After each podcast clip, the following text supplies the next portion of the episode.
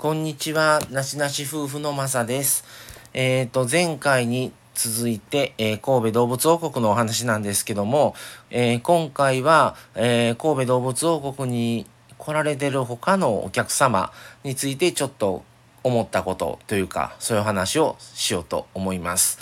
えっ、と、神戸動物王国はですね、あの、全フロアというか、もう全部バリアフリーになってて、あの、本当に、あの、車椅子でも、えー、ベビーカーでも、ほん全部、あの、段差もなくしてね、回れるようになってるんです。で、本当に、あの、体の不自由な方とか、小さいお子様とか、あの、本当にいろんな方が来られてて、あのー、動物もね、もう本当目の前というかもう本当手がの、手伸ばしたら届くんちゃうかいうぐらいの間近なとこで見れるコーナーも多かったりっていうのですごく人気なんですね。で、あの、今日ちょうど食事をする、あの、ところ食べてたら別のテーブルに、あの、施設の方が来られてて、障害者施設ですね。で、リクライニング式のもう、あの、車椅子、あの、で来られてる方が、大人の方3名に対して、スタッフさん、介護士が2名と、おそらく、あの、ナースさん、看護師の方だと思うんですね。で、3名で、あの、1人ずつやって、それで、多分見て回って来られたんやと思うんですけども、そこの端っこのちょうどね、迷惑にならない端っこのテーブル取って、で、そこでもそこの方は口からご飯が食べれなくてあの栄養をあのチューブで流すタイプの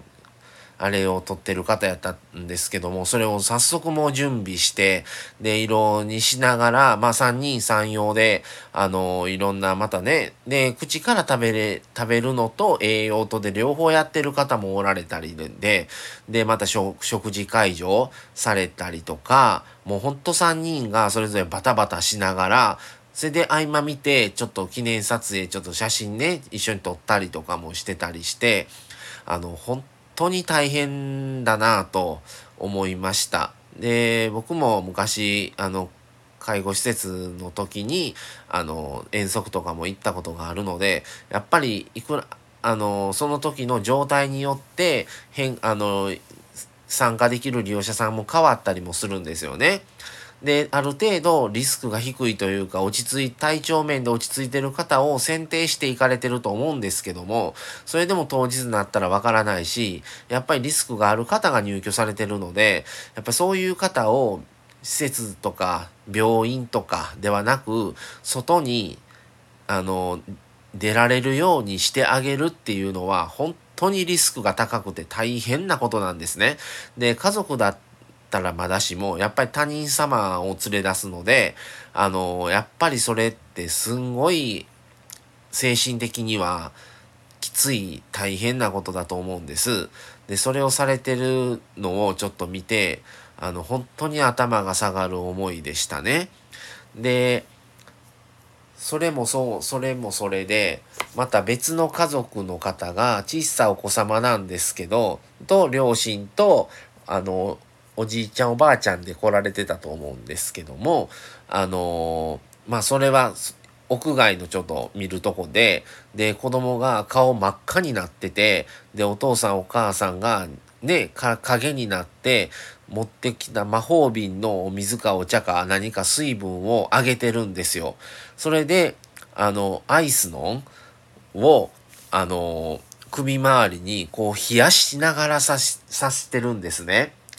で、すごいことを、まあそういう、ね、温度調整とかが難しい子供もね、いたりすると思うんですけど、なかなかね、それもされてたりして、なかなかな大変な思いをしながら、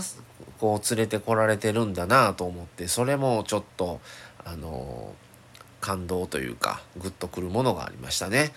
あの、先ほどのその高齢、あの高齢者じゃない、あの、障害者施設の方も、また、リクライニングの車椅子の方なんで、自分で立ったりとかすることもできない方だと思うんです。で、車椅子からね、あの、そこまで、あの、動物王国までね、来られる車に乗っていただいて、また降りていただいて、車椅子に移っていただいてっていうことも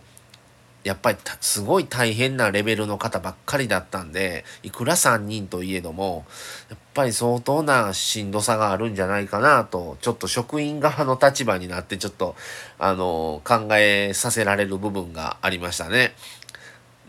そういう思いしてでもやっぱりねちょっとでも楽しく過ごしてもらおうと思って企画をされたんやと思うんですけどもなかなかねできるもんではないのであのすごいあの